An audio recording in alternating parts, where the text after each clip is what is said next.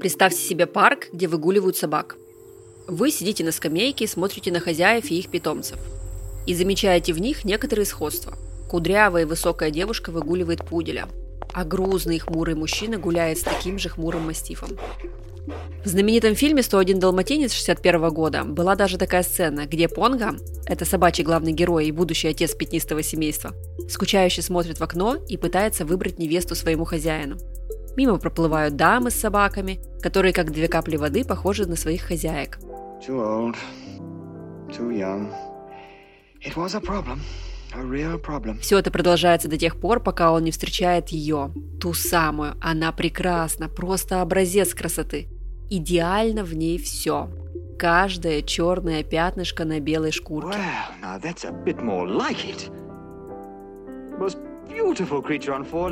Хозяйка похожа на свою собаку, как две капли воды. Идеальная пара. Так вот, давайте подумаем. Это просто придумка режиссера, игра нашей собственной фантазии, и нам лишь кажется, что животные похожи на своих хозяев. Или за этим есть настоящий механизм работы нашего мозга. Давайте разбираться.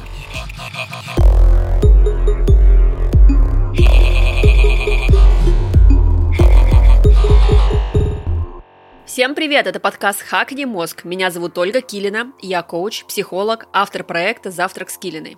Уже пять лет я увлекаюсь тем, как работает мозг человека и тоннами читаю тематическую литературу.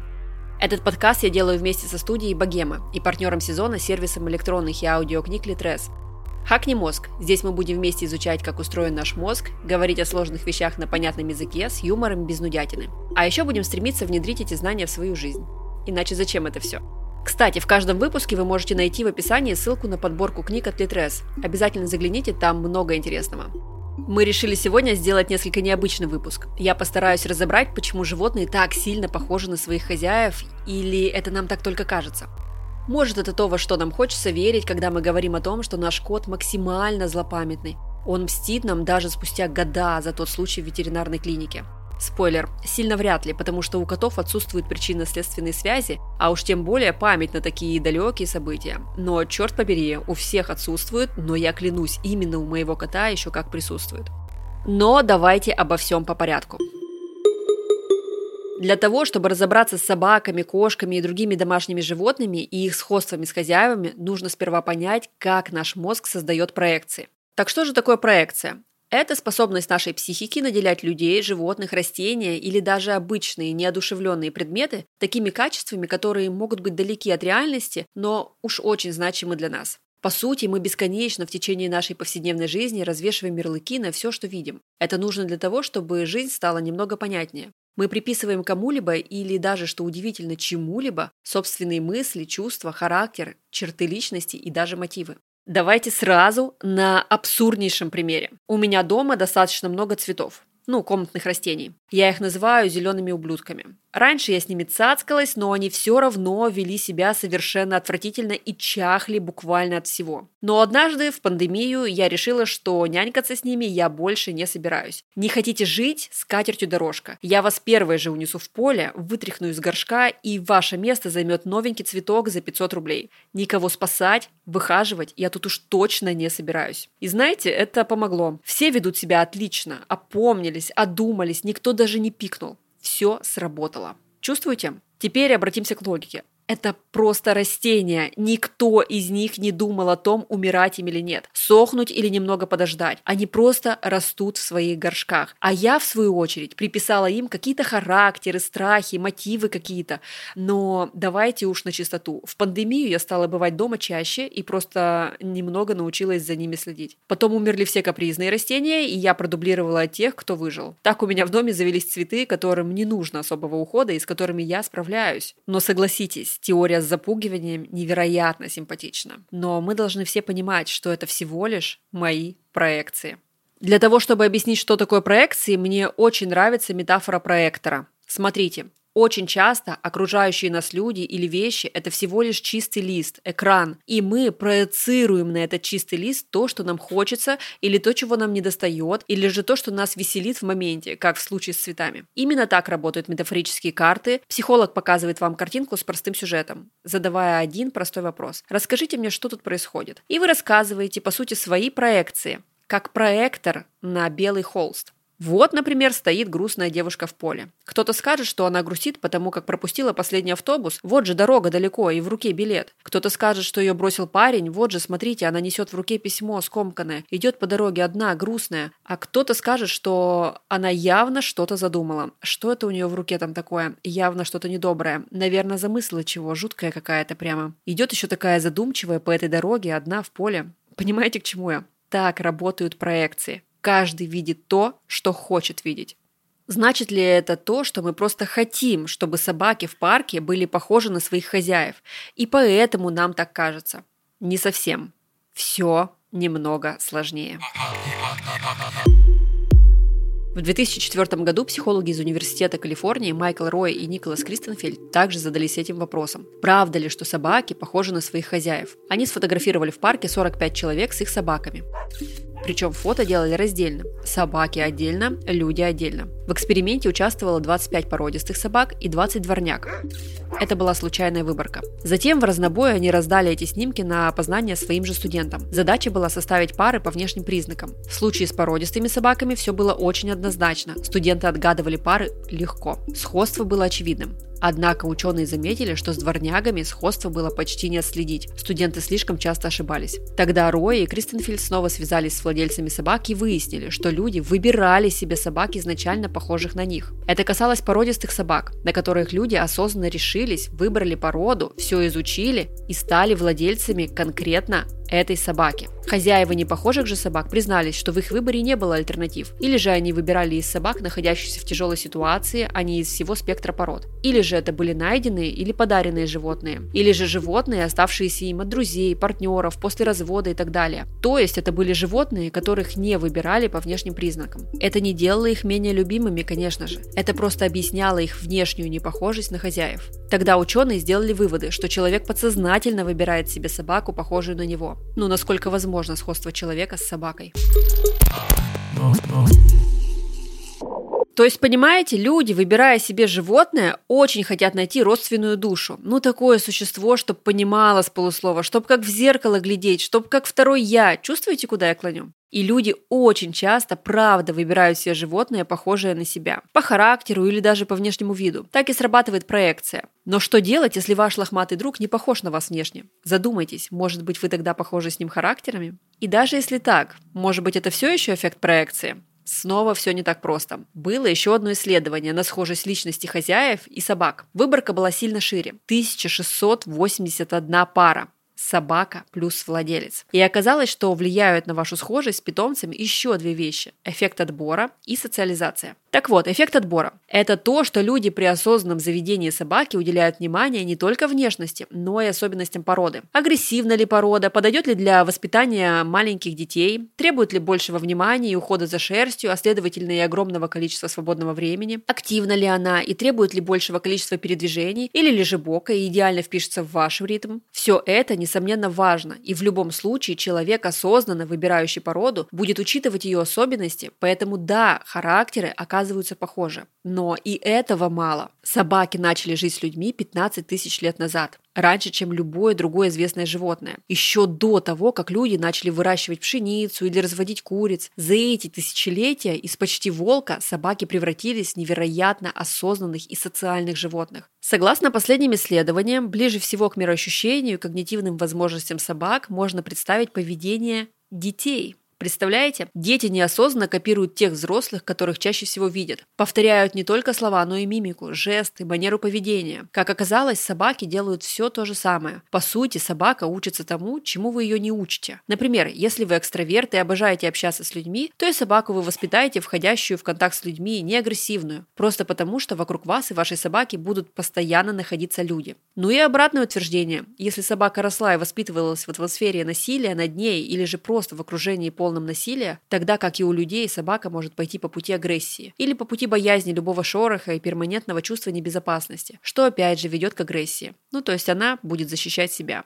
У собак спокойных хозяев без резких перепадов настроения были собаки со спокойным адаптивным характером и меньшим числом укусов. Исследования показывают, что собака перенимает темперамент хозяина, устойчивость к внешним стресс-факторам, режим дня, отношение к людям и даже отношение к физическим нагрузкам. По сути, собака со временем перенимает личность хозяина. Мы говорим о собаках просто потому, что исследований было больше с собаками, но механизмы действия всегда примерно одни и те же для любых животных. Первое – это эффект отбора, то есть вы выбираете осознанно себе животное, которое будет приятно вам и подходить под ваш темперамент. Второе – это механизм проекции. Вы наделяете животное свойствами, которые, может, даже к нему не относятся. И третье – это поведенческая постройка. И как раз об этом подробнее мы поговорим с Надеждой Пигаревой, основательницей онлайн-школы Пибо, специалисткой по коррекции поведения собак, а также одной из авторок книги «Гладь, люби, хвали». Ссылку на книгу вы можете найти в описании выпуска. Почему люди похожи на своих собак? Скорее всего, потому что людям свойственно испытывать большую симпатию и к другим людям, и к другим животным, и даже к предметам, которые либо похожи на нас, либо обладают качествами, которыми мы хотели бы обладать сами, и, соответственно, к ним стремимся и тоже мимикрируем под эти вот качества. А во-вторых, люди, которые собираются взять животное, чаще всего как-то его выбирают. Не только по внешности, которая должна нам нравиться, но еще и по темпераменту, по возможному характеру, которые должны, в общем-то, совпадать с общим складом семьи. А бывает ли так, что собака совсем не похожа на хозяина? Ну, конечно, бывает. Бывает так, что люди, например, выбирают собаку исключительно по внешности, не ориентируясь на темперамент, и у них вот здесь будут взгляды не сходиться. Либо наоборот, выбираем только по темпераменту, а внешность как бы не очень нравилась, но со временем все равно мы начинаем любить эту собаку. А бывает так, что человек идет себе по улице и встречает коробку с брошенным щенком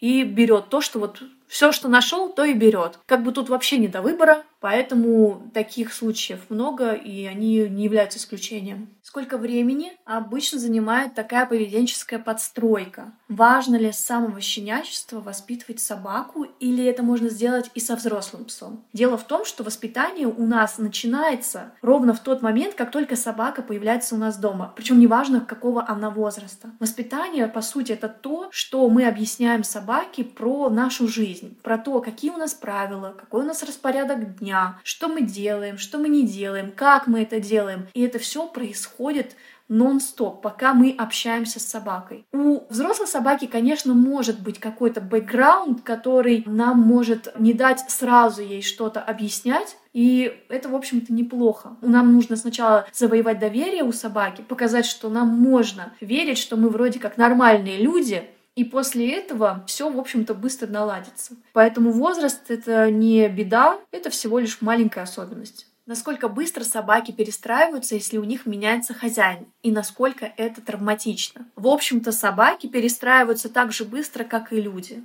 когда появляются новые правила игры, мы их принимаем и по ним играем. И у нас не сильно большой есть выбор. И если к этой смене подойти как бы с подготовкой, возможно, даже с помощью специалиста, то интеграция из одной семьи в другую происходит плавно и практически без потрясений. То есть степень травматичности э, зависит от того, из каких какие условия собака будет перемещена и каким образом. Первичная привязанность может образоваться с новой семьей ну, буквально за несколько дней. Какие-то более сложные случаи, прям совсем сложные случаи, могут э, исправляться, налаживаться в течение полугода. Но если говорить про среднестатистическую собаку, то в принципе за пару недель можно адаптировать ее полностью.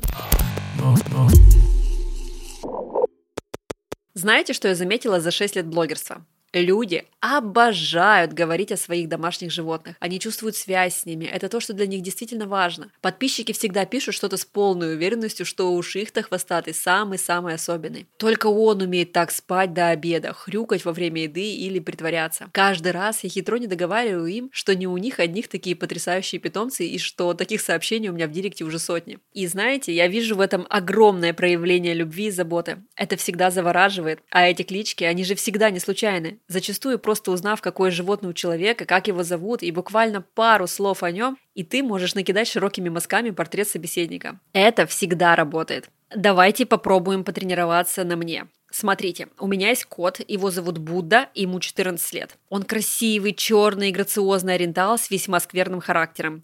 А, мне было 22 года, когда я его заводила. Не вам меня судить. И если меня бы кто-то спросил при встрече, почему именно это животное, я бы рассказала о том, как я увлекалась мастером Маргаритой в школе. О том, как мечтала, как уеду от родителей в свою квартиру и заведу себе персонального кота-бегемота, полностью черного, такого, знаете, потустороннего. Но, знаете, я не кошатник и выбираю Выбирала породу я из показателей, но он точно такой же, как собака. Характер один в один. Но при этом мне до чертиков нужен был абсолютно черный кот. И сейчас я вижу, что он зануден, апатичен и чрезмерно болтлив. И мы совершенно не сходимся характерами. Я бы рассказала вам еще о том, что в моем доме живет моя абсолютная любовь. Большая рыжая кита, которую подарил мне муж. Кстати, ребят, дарить животных плохо, не делайте так никогда. И назвал ее тоже муж. Это всегда жизнерадостная девчонка Гарай, в переводе с туркменского «защитница дома», которая ничего ни от кого не защищает, ну, кроме моей психики в период апатии. А то, что я люблю ее безмерно, балую и с удовольствием посвящаю время, может многое рассказать обо мне. А еще я могла бы вам рассказать о желтой канарейке мужа с черным пятнышком на левой щеке. Он назвал его Тайсон. И если вы спросите, почему именно канарейка, он расскажет вам о воспоминании из детства, когда у его отца жили певчие птицы. Понимаете, к чему я? К тому, что животные всегда расскажут о человеке чуть больше, чем вы думаете. Главное понимать, как это работает, знать о проекциях и о поведенческом приспособлении. И, может быть, даже проанализировав своих питомцев и свое отношение к ним, вы сможете чуть больше узнать о самом себе. Namíbia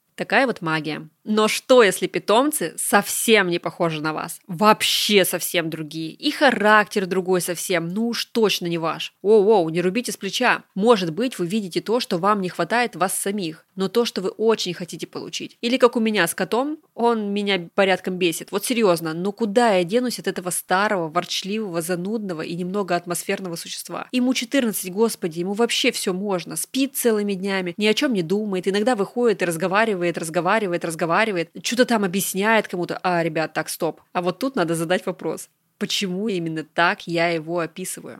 Может, это мои проекции? Может, это то, что бесит меня в себе, и то, что я не хочу выпускать на свет? А вдруг этот кот и мое отношение к нему может мне много рассказать о моих сторонах, с которыми я сама же и не хочу мириться? Ну, знаете, когда вас злит в людях то, что не нравится в самом себе. Так и работают проекции. Так мы с ними живем. Поэтому советов, как хакнуть мозг, сегодня не особо много. Но вот узнать новое о себе вы точно сможете. Даже если у вас нет животных, просто задайте себе вопрос. А что если бы мне пришлось обязательно, без возможности отказаться, выбрать и взять себе всего лишь одно животное? То какое бы животное я себе выбрал? А потом задайте себе еще один вопрос. А почему именно его? И вы узнаете о себе очень много интересного. Вы слушали подкаст «Хакни мозг». Ставьте нам оценки в приложении, где вы это делали, пишите отзывы. Это поможет другим людям найти нас. Всем пока!